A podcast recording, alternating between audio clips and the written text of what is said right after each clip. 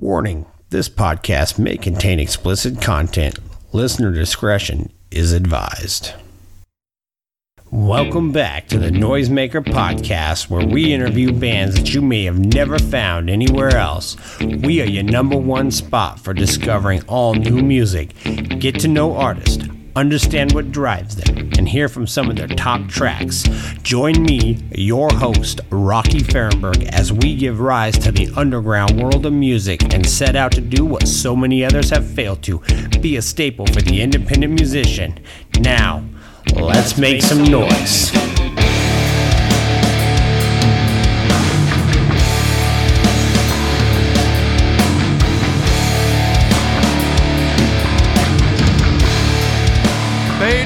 And dirt roads, old dogs in country stores. A handshake and a smile never go out of style where I come from. Pickup trucks and cold beer, cruising on a John Deere. A simple way of life feels so right,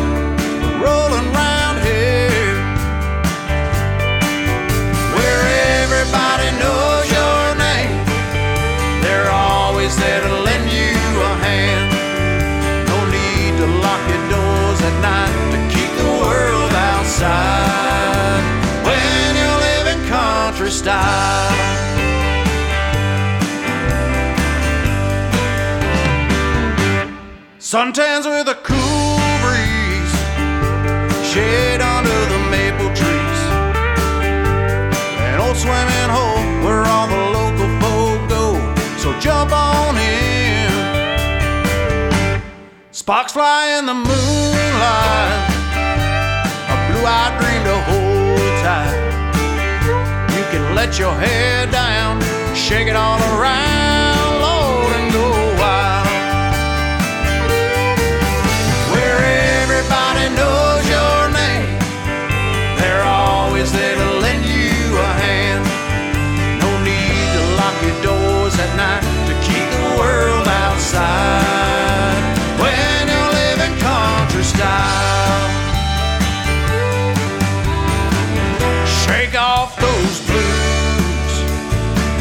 You got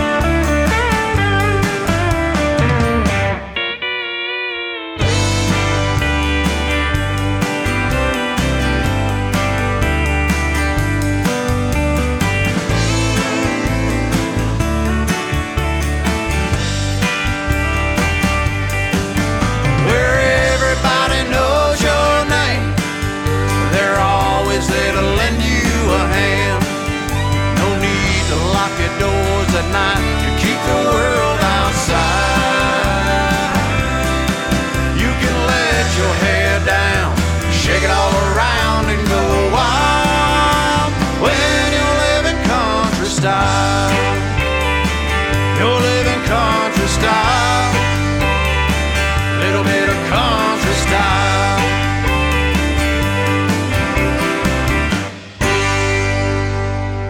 All right, everyone, welcome back. This is episode 47 of the Noisemaker Podcast. If this is your first time joining us, welcome. If you're returning, then thank you. If you like what we're doing here, please like, subscribe, and rate us with a five star review.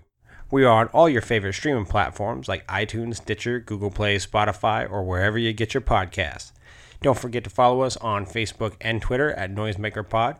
This is the Noisemaker Podcast, where we help you with that horrible problem that we all face: where to find new and original music. On the line with me is Tim Brick. How you doing, Tim? Good man. How are you doing? Oh, pretty well. Like we were talking about before the show got started here, I came up to um, uh, Boise, Idaho area for some job training, and uh, I've got all my podcasting stuff set up in the hotel, and uh, it's it, you know I listen to a lot of podcasts, so I hear about other people doing it, and I was coming up here for it, and I was like, I guess I I get to be get to be one of those guys now. So Well, welcome. Yeah, it's, yeah. It's good to meet you. yes. Yeah, well, you know, it's one of those things where, like, uh, you know, spend all day sitting in orientation, then come back up here and do the podcast, and then do schoolwork, and yeah, so I just just got a busy day full of all kinds of stuff. So yeah. Well, that's good, man. It's always good. If you're anything like me, you get to stay busy all the time. Yeah. Or, uh, you know, that's when the trouble starts. you got too much downtime. So I totally relate. Got to keep yourself busy, man. Well, actually, yeah, I'm I uh I actually am a truck driver, so I'm up here uh, training, and I, I saw that uh, you your dad actually was a over the road truck driver, right? Oh yeah, yeah. Um, long distance. Uh, he'd be out on the road for uh, two to three weeks at a time. Oh Um, yeah, yeah. See, and, and my dad lived on. Uh, we we I grew up in Alaska, so my dad did the North Slope, so he was gone all the time as well. And oh yeah. growing up, that was something I didn't really want to do. I didn't want to be away from my kids, so I've I've I did a little bit over the road stuff, but um, mainly I I try to stay local, and so um, now I'm actually back to uh, doing milk pickup. I did that when I first got started driving, Oh, yeah. and so now I'm now I'm with a bigger company, um, and this section of the company does milk pickup. So I've been I started beginning of the year, so this uh, uh, this you know is now the orientation, and, and I've been I've been working for two months with them already, and, and now I finally get orientation. So Yeah. I don't know how Well, that that's cool, man. That was actually my uh, father's first uh, job. Driving truck was for a milk company, Oh really? and uh, yeah, and my and my uncle, my father's brother, uh, um owned a dairy farm up here in Vermont for a number of years. Oh, And wow. uh, yeah, so now he, now he logs uh, full time, and uh, but yeah, it's uh, it's you know, long distance truck driving is kind of like a over glamorized thing, especially back in the day. It was romanticized, you know, and it's uh, it's not what it's all cracked up to be. It's uh, especially nowadays because you got GPSs and um, Oh, you yeah. know they're really strict on the log books, and you know you used to be able to get a you know kind of have a little elbow room and uh, bend the rules a little bit. But yeah, it's uh, not what it used to be. I know that. No, not at all. Well, I, I do want to jump in here. Kind of the way we start off the shows is kind of giving recognition to the bands, and I really think that that's important, especially with bands or, or artists that are, um, you know, singer songwriters or you know, kind of have that, kind of like you. Tim Brick is the name. Then you know, the, everything is Tim Brick. So I think it's really important to um, kind of give a give a little bit of a section at the top of the show to highlight the people that are involved in the other instruments and and other parts of the band. Oh, certainly. So, kind of give us a rundown on who who kind of plays with you or plays on the albums. People that were really, uh, in, you know, uh, no pun intended, instrumental in uh, creating uh, the sound that you have. Well, uh, the first shout out, uh, well, is the producer of the album. Um, his name is Colin McCaffrey, and he's a local guy up here in Vermont as well. And uh, he's uh, probably the best producer I've had the chance to work with. And he um, he's uh, I think just as responsible for the sound of the record as as you know my songs. Um, and uh, for the studio, uh, we actually I at the time I uh, brought in uh, a drummer, a friend of mine uh, named Russ Lawton, who is a fantastic drummer. Um, he's currently playing with a Trey Anastasio band, and uh, he's touring all over uh, with Trey Anastasio. And um, then for the pedal steel, um, I brought in um, a guy uh, named Eric O'Hara, who actually uh, tours and plays with the Gibson Brothers. Um, they, I think right now they're touring the Northeast, but uh, they're kind of a down home country group. Um, and as far as like my regular band on the road, um, I have a gentleman by the name of George Seymour, who is uh, the pedal steel player. Um, he also does banjo and fiddle. And uh, my bass player is uh, a gentleman named Scott Cornet, who's uh, spent a lot of time in Boston. He is originally from Vermont, um, went to Berklee uh, School of Music, and uh, gigged down in Boston area for a number of years, and then uh, returned home, and that's kind of where I hooked up with him. And uh, last but not least, uh, my drummer, my road drummer, is a guy named uh, Gary Spalding. Um, fan, probably the best drummer I've, I've played with. and um, he's his signature to fame, so to speak, is he's in a band uh, called 8084. Back in, uh, they were kind of like a, I'd call it. They were they were an 80s band, highly influenced by uh, you know Journey, bands like that, Yeah. and uh, they were almost signed. Uh, Aldo Nova produced uh, their first album, and um, they were actually in the running to get signed. Uh, I believe by CBS Records, maybe it was CBS. It was them and Georgia Satellites. It came down between them Oh two. yeah, Georgia Satellites. I remember And the record company went with uh, Georgia Satellites. So, Oh, um, yeah. So that close, you know. And uh, but uh, he's a wonderful guy, and uh, you know, in some ways, you know, if they would have gone the other way, I would have probably never had a chance to play with him. So yeah, yeah. Well, the sound, the sound that you guys have been able to emulate, uh, I really like. It really strikes me as kind of um, maybe a little bit older, maybe like '80s. I kind of had the uh, the bridge between it being the kind of '70s to '90s kind of feel. Um, oh yeah, you know, and Yep. you've really encapsulated that. I mean, even looking at your pictures, I mean, I think, I mean, I, I'm looking at it, and it, I, when I see you, I think of like um, like a mixture between like Travis Tritt and like long-haired country boy. You know what I mean? Like like that. and it's yeah, probably definitely. Uh, it's probably the long hair that sets it off. You know. Yeah, well, Travis Tritt is definitely an influence of mine. Um, I'll mix a couple of his songs in during the set live. Oh, cool. Um, yeah, we we do a few of his, and uh, you know, it, it's kind of like that. Uh, I'm a big Southern rock fan, and so obviously influenced by uh, that genre with Skynyrd and uh, Marshall Tucker, and uh, yeah. you know, a name, bunch of other ones, uh, the Outlaws, as well as, um, and of course, outlaw country music in the '70s uh, with Waylon and uh, with Willie and uh, David Allan Coe, Hank Jr. Yeah. Um, that's that's probably my favorite era of country music. Um, so I think it definitely comes through um, that my music kind of um, is, I guess, retro sounding in a way.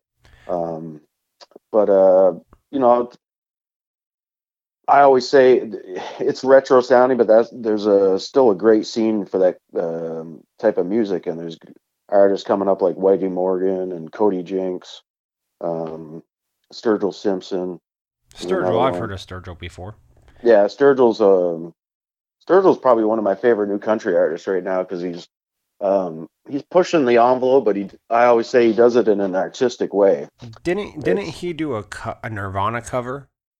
In a, Yeah, on his in a- last album he did uh In Bloom. Yes, in Bloom. That's my Yeah. that's one of my favorite Nirvana songs. And uh and yeah, I, I I heard that. That was a really great cover and it was really it was arranged completely different and yeah, he Oh, yeah. nailed it. He nailed it. I loved it. As a as a Nirvana fan growing up, uh hearing that I I really really enjoyed it. Um, and I, I kind of wanted to ask you a little bit about this kind of in this genre, this thing you've, I think you've kind of created. What, what is a, kind of define what you would, what you envision with the uh, term country with an edge? Oh well, I call that uh I guess uh you could take the word edge out and uh, substitute integrity in there if you wanted. uh, because that's, That's what I in believe in. today's country, right? Oh yeah, uh, there's a. I always say there's a growing uh, chasm in country music. You have one side where it's the pop country, it's the bro country, the modern country. That's basically the the machine is tied in to the fact that you know 16 year old girls are out there buying a lot of you know I don't know CDs, but probably a lot of downloads Yeah. Of these artists' music, and they're really, you know, they once the business kind of finds a target, they hone in on it, and uh, they tend to beat it to death. And along the way, what gets forgotten is what country music really is, which is about a whole host of things. It's about real life and real people, and um, you know, when I listen to the bro country stuff, I just get an impression like everything's a party every day is just you know just this wonderful thing and that's not really how uh, life is for a lot of people out there Well, especially Um, country folks, you know, that's oh, really yeah. not how it is. It, they were, yeah they people were struggling out there and they they want artists that talk to them and um, relate to you know what they're going through and uh, i think I always, you know, Jamey Johnson is an artist that I always bring up that um, I think has kind of led this integrity movement in country music. And you got a lot of artists behind him that are um, doing the same thing. They've kind of, uh, but you know, they always say the first man through the wall takes the hits, and uh, so That's now you're one. starting to see these um, you know, the crop of young artists coming up that really understand. Hey, there's nothing wrong with what Waylon did back in the '70s, and you know what Alan Jackson was doing back in the early '90s. That that was some good stuff, and you know maybe instead of using a drum machine, we ought to use a, a drummer. you know, I mean, it's that's just my opinion. You know, there's yeah. people. There's obviously a lot of people out there that love uh, the real modern country pop sound, or else you know it wouldn't be up in the charts like it is. So. Yeah. Well, let's kind of talk about some of the songs. The uh, first song we heard at the top of the show is called Country Style. You want to tell us a little bit about that song? Uh, sure. Um, that song is actually, I always uh, say uh, it was written while I was watching the Andy Griffith show, and uh, I was just kind of thinking back on, you know, how times were simpler, and how things seem to be a lot more complicated now. And although we have all this technology at our hands, we we seem to be growing apart as a society, and um, so it was kind of like that theme. So I just sat there strumming out some chords, and um, I think uh, the following night I came back and wrote the lyrics, and uh, it's just really about simple living. That's and uh, that's the way it is, kind of up here in my home state of Vermont. Still, it's we're in a very rural area, and uh, everybody knows everybody, and uh, it's kind of that deal, you know, kind of a very close knit community type feel. Yeah, yeah, that's definitely uh, that's I think that's definitely important, especially for uh, the credibility of country artists. I think that you get, um, especially with the advent of this pop country movement, I think you get a lot of people that are, I mean, I don't want to cast stones, but you know, are are fake cowboys, you know. And, yeah, and so I uh, think it's really important, especially if you're uh, promoting this idea of integrity country. You know, I think that's important to to be who you who you are in your music eh, outside of the music as well. Oh, I agree. And uh, you know, every every song I sing, at least of my songs, I've lived. They're they're just about real life, and uh, that's what I try to do. I try to just kind of connect with the, um, you know, just the the basic emotions that everybody has, and uh, I I don't when I write a song, I don't try to get so um, focused in on a certain thing. I kind of like to leave it a little generalized for the listener to kind of make up their own imagery too, and Yeah. uh, connect in their own way. And uh, that, if someone asks me what country music is, in my opinion, that's what it is. It's real life, real stories about real people. So the song we're getting ready to hear is called "Busted in Texas." You kind of want to do the same thing, kind of give us the rundown on that one. Oh, sure. Yeah, that one's autobiographical totally. Because I lived in Austin for a little bit, and then I, I moved down to San Antonio uh, and lived there for a little bit, and kind of played uh, in Central Texas for a little while. And um, yeah, that basically is all about uh, my struggles down there because uh, you play for tips a lot, and um, you know, there's a lyric in there um, where I got a flat on I seventy heading to a gig at the Continental Club, you know, which is true. Um, and uh, yeah, it's just uh, kind of that feeling when I was down there. It was like uh, I was I was just working constantly, working hard and hard, and uh, it just felt like um, I was kind of working, um, you know, a circle in the dirt, so to speak. I think that's what the opening lyric. You know, I'm like a dog, hound dog put out on a chain, running around in circles, never getting nowhere and uh, so it's just that's basically what that song is about just kind of like the struggles and kind of describing you know what it's like to be a musician um, gigging and having the pitfalls and all that so Great. Well, this is going to be Tim Brick, "Busted in Texas."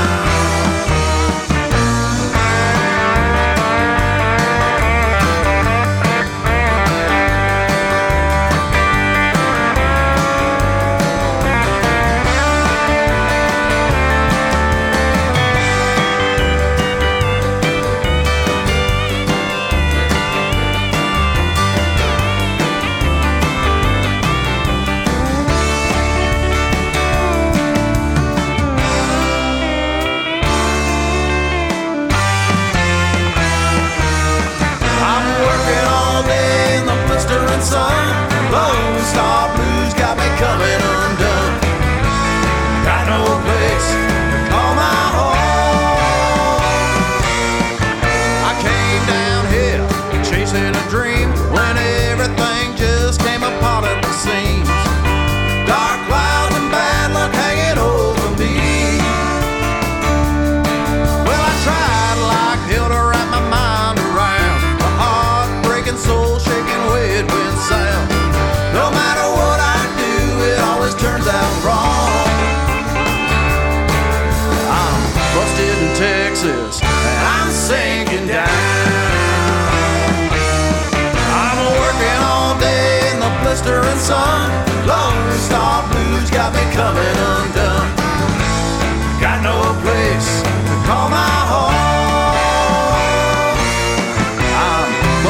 Texas, and I'm sinking, losing faith in all I believe in. Busted in Texas, and I'm sinking.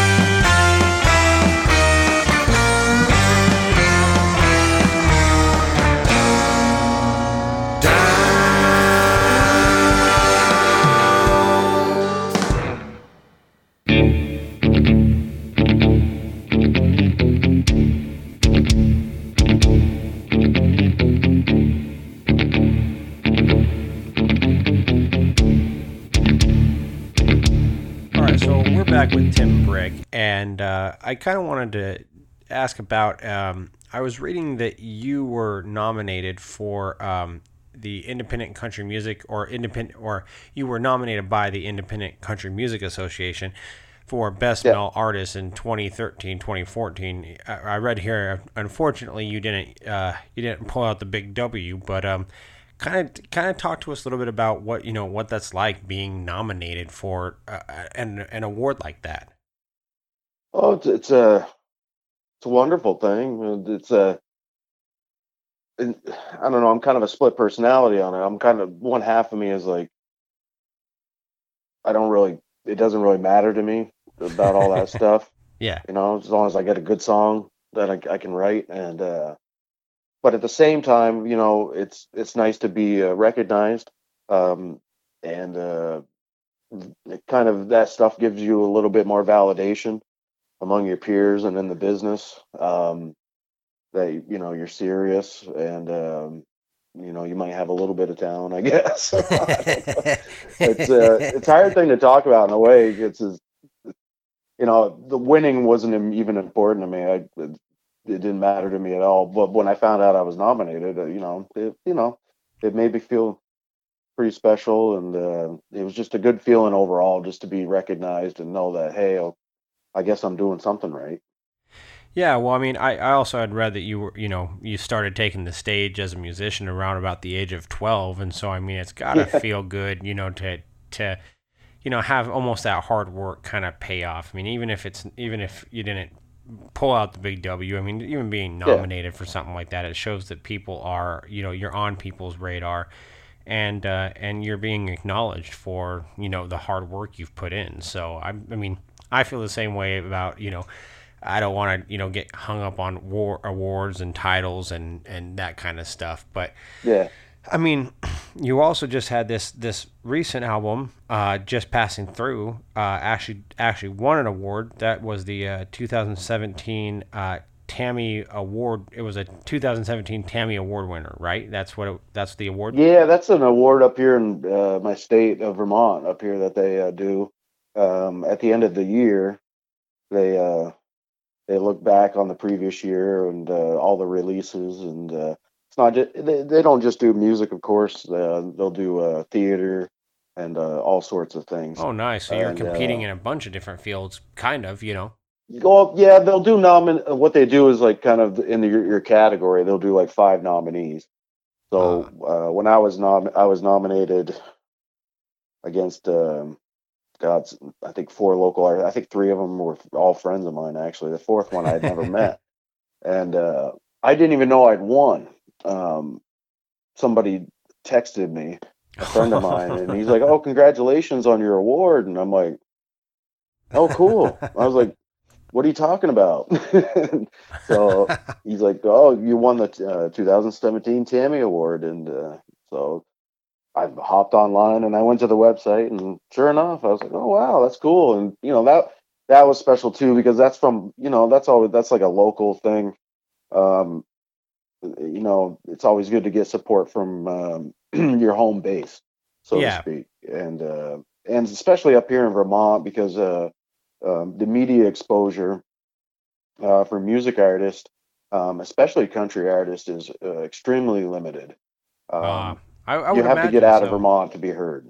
So, well, what what about this? Is your uh, this is actually your fourth album release from, from what I was reading, and so uh, I mean, what about the other three albums? Did they gain any type of um, no, notoriety like like you've seen with this one, or or? Oh no, no, this one was definitely uh, uh the zenith or the height so far, um, which has been good. It's it's kind of like a progression. I like to see growth, and um, my first CD um, was all right. I had a I had some good players, but the problem was um, I was the producer and I was the engineer on the album, uh-huh. and um, I wasn't the best person for that job.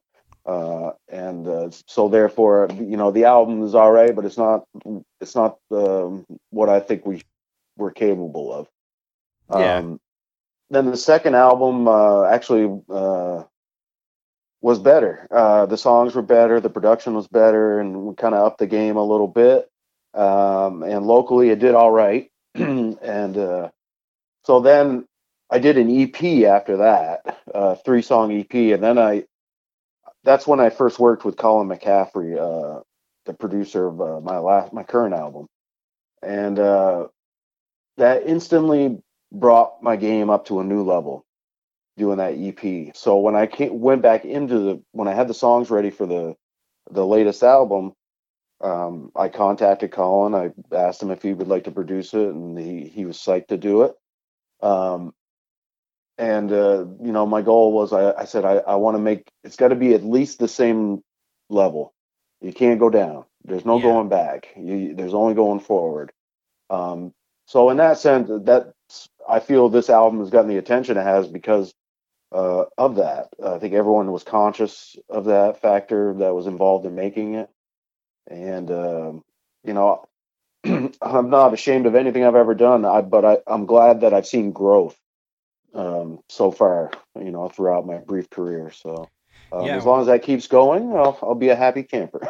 yeah, we, we all definitely want to see progression, and that's kind of what uh, my band. We're getting ready. Next week we'll be up uh, back up here in Boise, um, yep. recording our album, and uh, nice. I mean that's kind of the same thing. We want to make sure that that um, that we are at the same level or better than what we were before. I mean, preferably better, obviously. You know. Oh yeah. now I am a songwriter, and I've been a songwriter for a long, long time, and I think that it's always interesting to be able to kind of pick someone's brain about songwriting. so what? Uh, if we were going to sit in on a Tim Brick writing process, what what would that look like? Um, well, that's just basically me sitting down with an acoustic. Everything I write comes off an acoustic.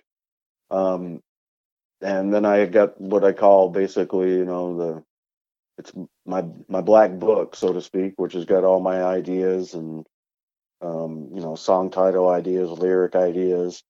Um, but I usually try to sit down. The first thing I do is um, I just try to find a like a melody. That's the that's the main thing.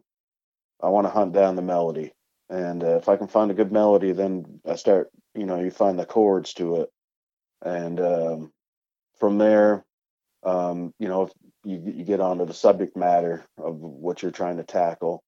That's one way, but I've also had it where I, uh, for instance, there's a song on my uh, new record called "Running in the Night."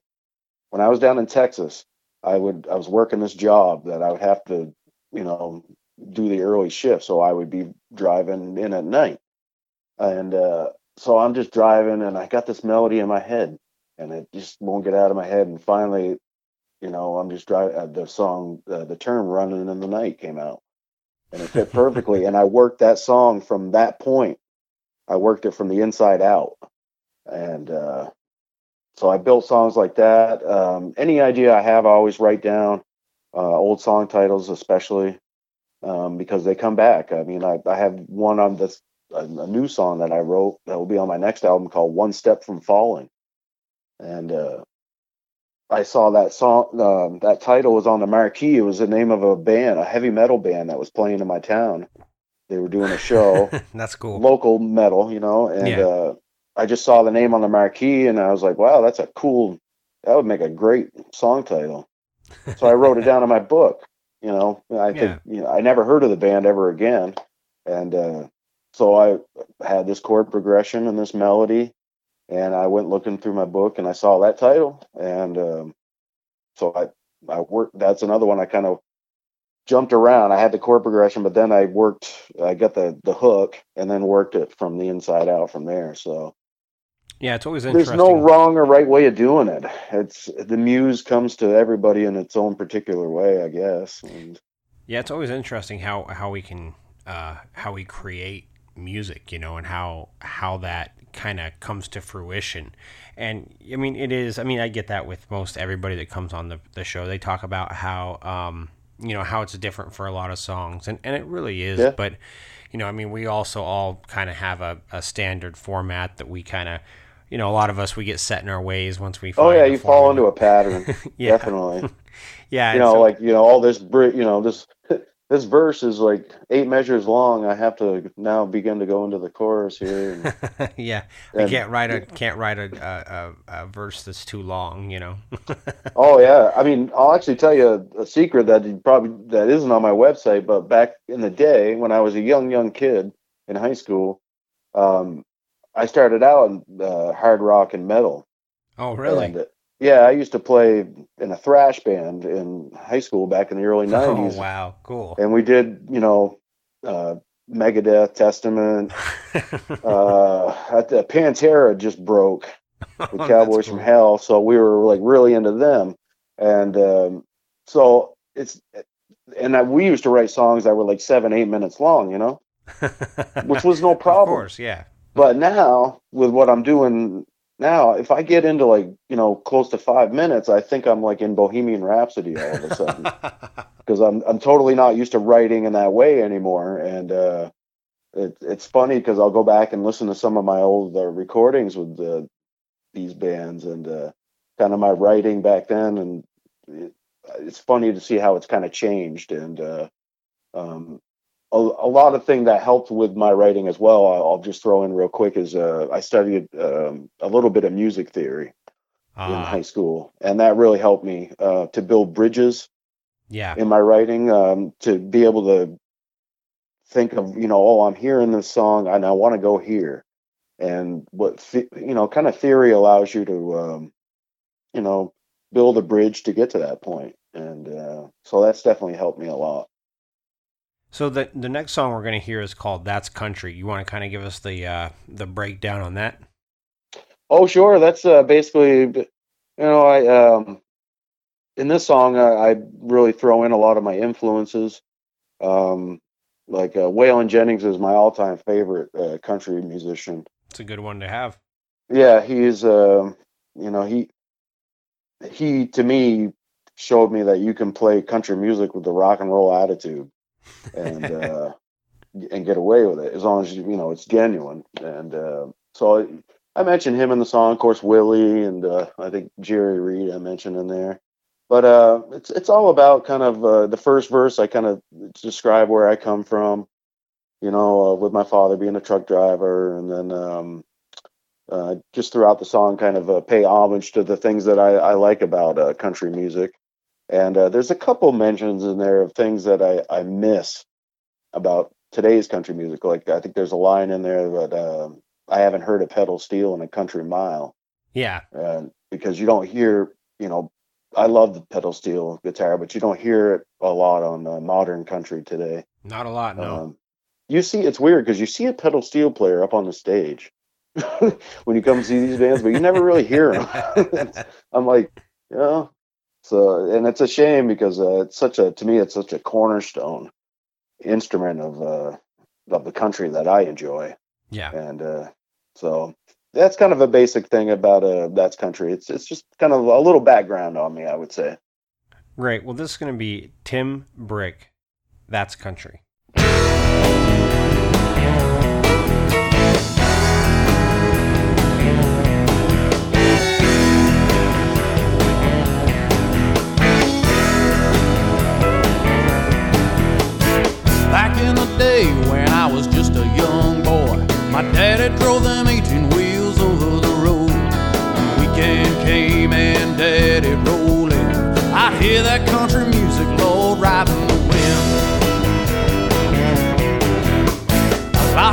Changed since way back then.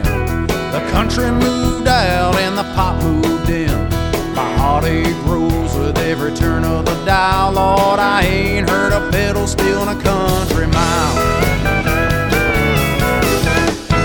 Put me on that old dirt road in a beat up truck, Lord, cranking George Jones. Good hearted woman to ease my soul. Lonesome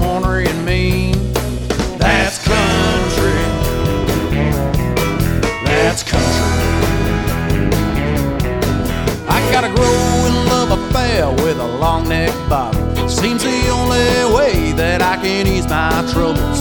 These tailor-made looks and those plastic smiles.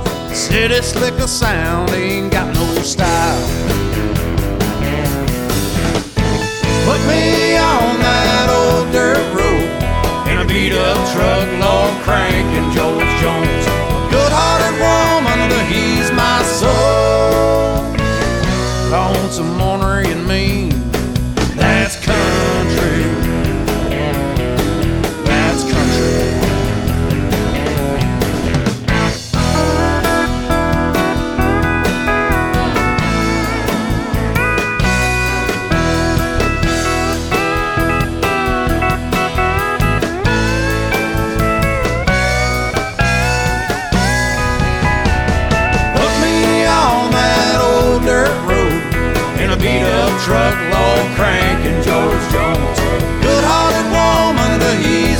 my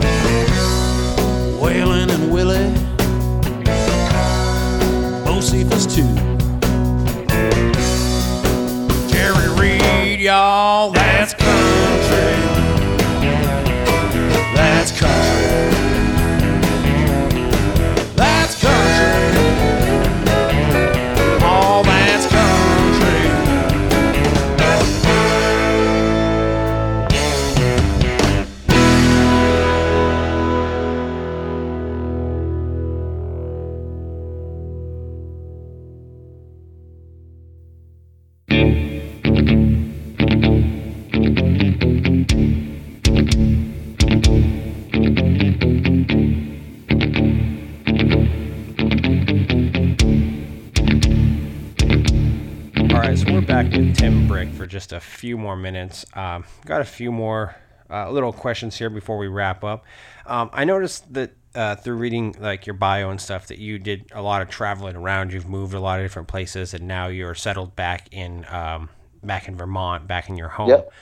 Um, so kind of kind of walk us through a little bit of like what this traveling was like. I mean, a lot of people move to like Nashville and stuff whenever they're trying to become big country artists, and you move to Texas, which is another really big country music hub. So, I mean, a lot of times people don't come back from those places when they move there. You obviously went back, so I mean, kind of talk a little bit about what the the you know the the travel, the moving, you know, and and and all this kind of stuff.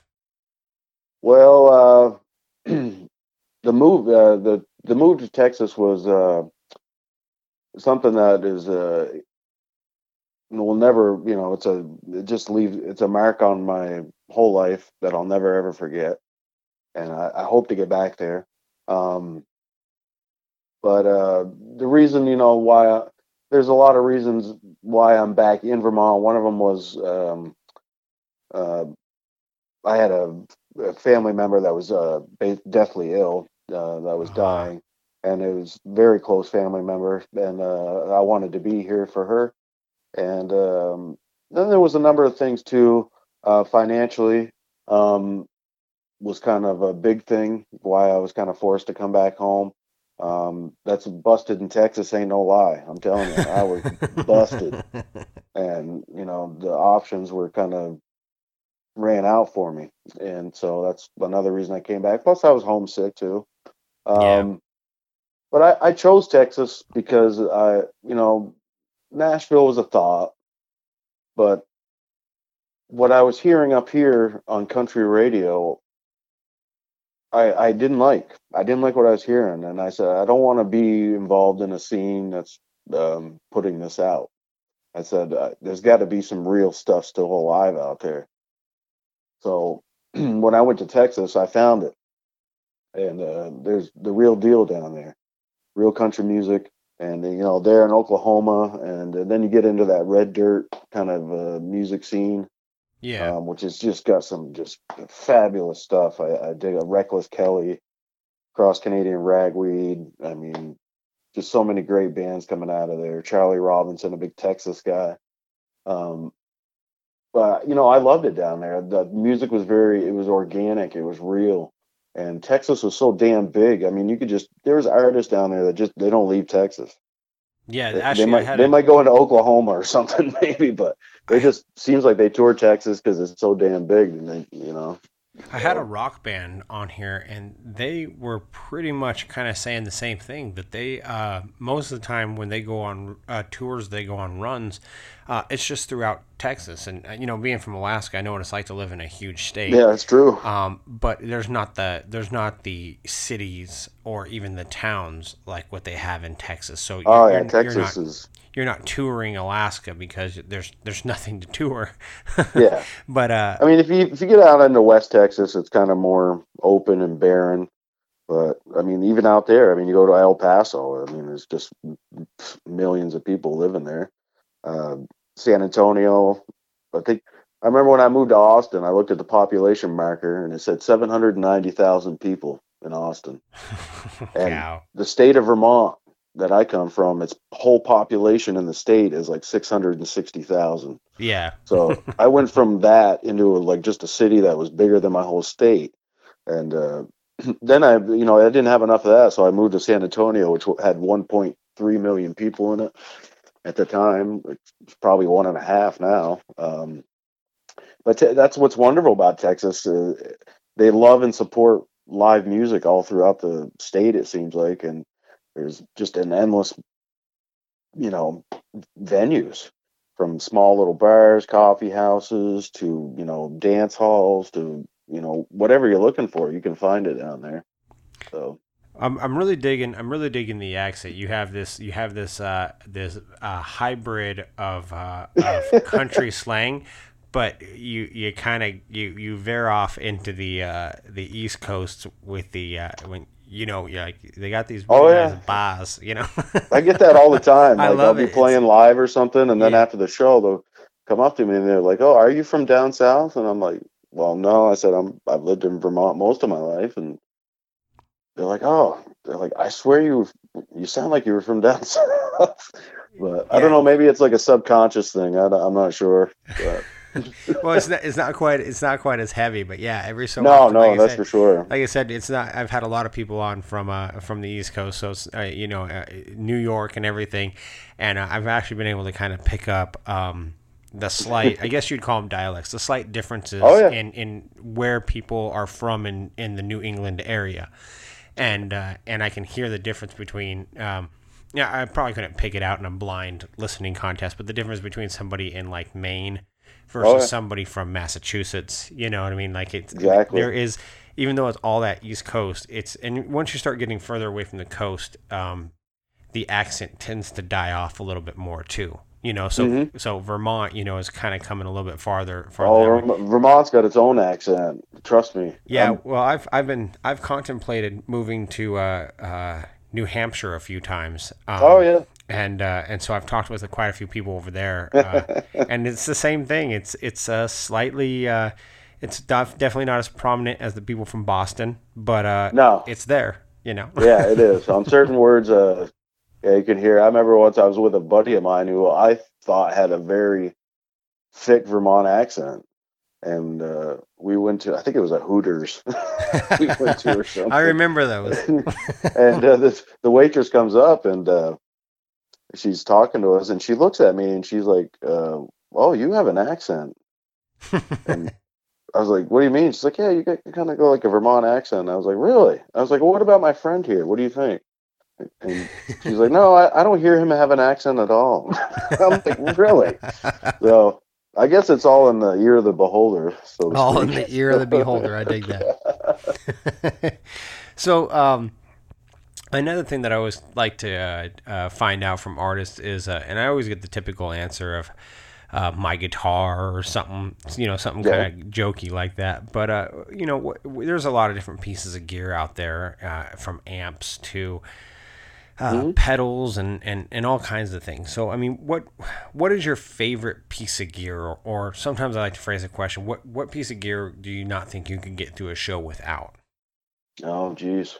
I know there's so much out there, huh?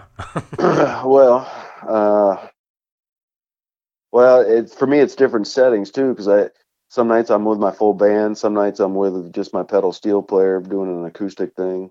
yeah, Sometimes I'm just with me and my acoustic. Um, I guess I'll tell you this: my favorite uh, piece of gear for me would be my voice. I couldn't do a- anything without my had that. voice. I haven't had that. Okay, because if there's if I can't sing, it doesn't matter if I'm holding my guitar. It doesn't matter if I got all my pedals and they're all plugged in or my amps working. It, it, it, got to start with the voice, I guess, and go from there. So yeah, I'll I'll say that. That's my favorite piece of gear, the one that God gave me. I dig it. I dig it. So uh, right here, we'll kind of leave this open. Um, this is kind of where I allow uh, artists to throw shout outs or plugs. I think it's that's that stuff's really important, as well as if you think I might have uh, missed anything or we might have not covered anything that you think uh, people need to know about. So um, I'll link to your music and everything in the show notes, like I always do. Um, Okay. But once again, this is kind of all you. Feel free to plug or throw shout outs wherever you need. Okay. Uh, well, I guess uh, I'd just like to throw a shout out to everybody who's listening, um, all the listeners to the podcast. I'd like to say, hey, um, it's been a pleasure uh, talking, and uh, I hope you've enjoyed the show. And I, if you want to get a hold of me or uh, listen to some of my music, you can find me on Facebook. Um, I'm also on Twitter. Uh, I believe my Twitter handle is uh, tbrickvt uh, for T Brick Vermont, you know, abbreviated. Um, and I'm also on uh, YouTube, of course. Um, and my official website is uh, timbrickmusic.com. And uh, you can find my music on Pandora, Spotify. You know, not hard to find, that's for sure. Just uh, type in my name and I'll, I'll come up. And uh, hopefully it will be with the correct picture. Because you never know with uh, the internet what they will throw up there. So. Yeah. But uh, yeah, that and uh, you know, just a shout out to all the country music fans out there. Um, all the let me change that. All the fans of music that are looking for the real deal because it's still out there, and uh, there's a lot of great independent artists out there um, pumping away and working hard and trying to get the, their music out to you. And uh, I can't thank you enough, Rocky, for having me on. And Oh, you're uh, welcome. A big shout out to all your listeners too. Um, you know, without people's support, it, you know, it wouldn't matter That's singing true. a song if nobody's there to listen to it. So that that's true. That's very true. So the the next song we're gonna hear, the song we're gonna close out on, is called uh, "Neon Cross." So let's kind of uh, break this one down as well. Neon Cross. This is my this is my favorite song on the album, um, because uh, unfortunately with songwriters, uh, a lot of us we have to put ourselves in such dire straits of pain and depression and heartache and to, for the art, you know, for the muse, so to speak. And uh, well, this was this song came about uh, basically. I, I was inspired. Once again, I, I came up Neon Cross when I would come back from Austin and I would head south on 35 down towards San Antonio. I would know I'd be getting close because I would see this 400 foot cross in the night with these neon colors. It would go from like purple to then yellow to orange, you know. And so that was kind of always a signal that I was uh, wasn't far away from home. And um, so I was like, well, that'd be make a cool song title. So I wrote it down and um, few weeks later, um, I was just really, really down and um, just thinking about, you know, where I was, my surroundings, and um, what I was doing, what what was my direction, and uh, um, so, and that's what came out was that song, and so that's why it's my favorite one because I think that one was kind of uh, came from the deepest depths of the flame, you know. It, it was that was forged in something different than uh, some of my other songs are, and uh, it it just speaks to me every time I play it.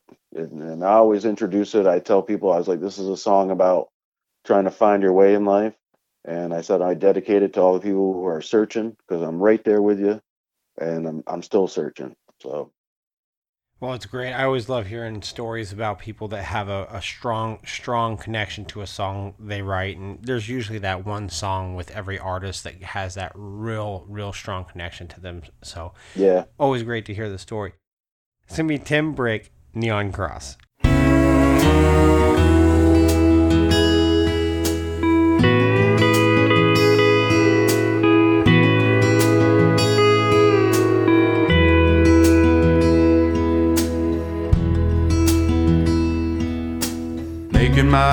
To Austin. Northbound on 35, six strings by my side, leaving San Antonio.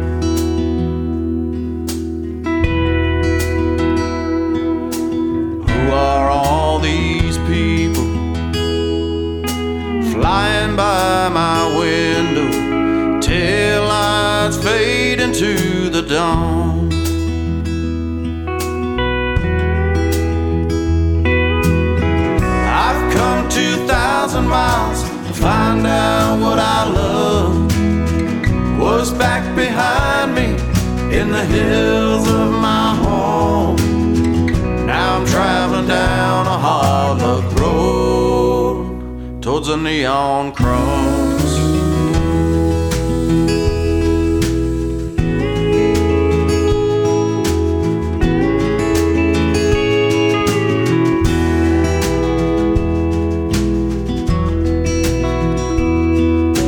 Jesus on flashing his fancy lights, showing me the sins of my life.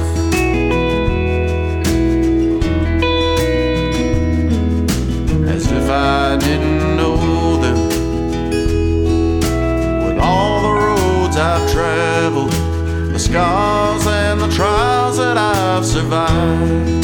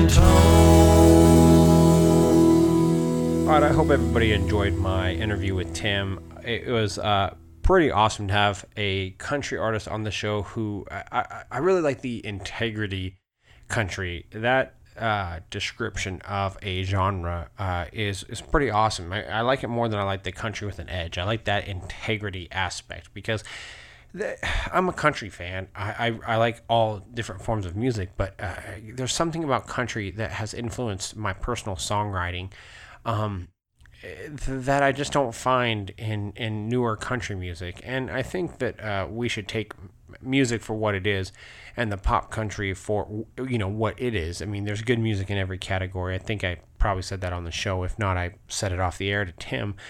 And but there's just something about um, yeah, this integrity country that uh, you know you, we've lost it. You know, and and country was so centered around storytelling and you know connecting with listeners. And I think what Tim said about it just seeming like it's just a big party all the time is uh it's just not true. You know, it's it's like uh, country music took what uh, Kid Rock's cowboy, uh, you know, the, the elements of that, and put it into country music. It's not a, a, constant party, and these people, you know, work their asses off day in and day out, and uh, and you know they have a quality of life that's uh, based in moral values. I mean, it's it's it's like a total recreation of something that's uh, special. And so to see people in this movement to bring this back, uh, I really like. I really appreciated it. Well, once again, I would like to thank everybody for listening. Please like, share, subscribe, and give us a five star review. I have included links to Tim's pages and his music in the show notes. Don't forget to follow us on Facebook and Twitter at NoisemakerPod. If you have any questions, feel free to email me at noisemakerpod at gmail.com. And until next time, don't stop following your dreams.